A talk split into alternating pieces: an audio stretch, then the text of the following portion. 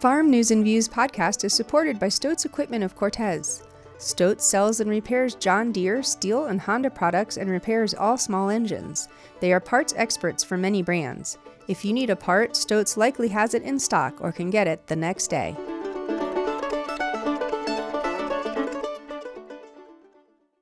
This is Bob Bragg with the Farm News and Views report for the week of November 13th. Last Thursday's USDA crop production report surprised many grain traders, considering a corn belt growing season that brought dry soils and record breaking heat waves. But last week, the agency declared that uh, 2023's U.S. corn production was the largest on record, amounting to uh, 15.234 billion bushels, breaking the 2016 production record. When I talked to Midwest farmers and farm managers uh, late October, they were amazed that their yields were much better than expected, considering the dry growing conditions that affected their fields during much of the summer. The USDA increased co- both corn and soybean yields for the 2023 crop, which led to a significant drop in prices for both commodities last week. On average, U.S. farmers plant about 90 million acres of corn each year, with the majority of the crop grown in the Corn Belt.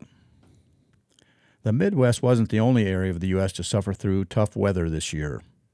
According to the National Oceanic and Atmospheric Administration, a new billion dollar weather and climate disaster has been confirmed in October after severe thunderstorms brought damaging winds and large hail to portions of the southern plains from September 23rd to the 24th. This brings the total to a record 25 disasters in the first 10 months of the year. That's the largest number of disasters for any year since NOAA has kept uh, track of these types of events. The total cost of the 2023 events thus far has exceeded $73.8 billion.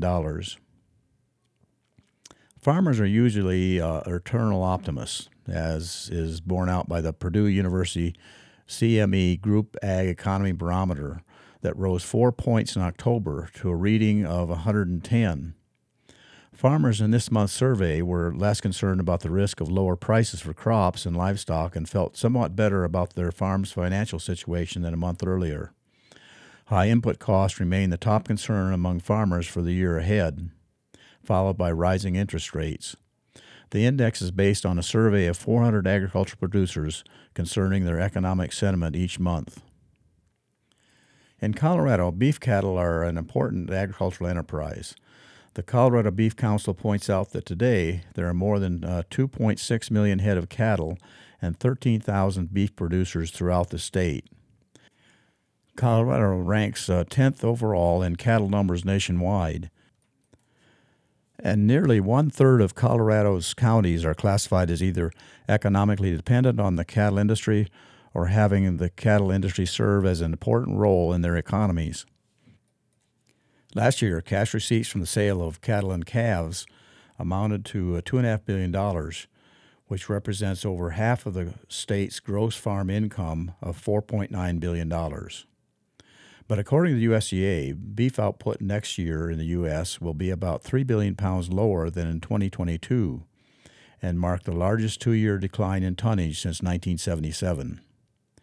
The agency is projecting a 1.5% decrease in domestic availability this year, and beef availability for domestic consumers is projected to be reduced by 1.6 billion pounds in 2024.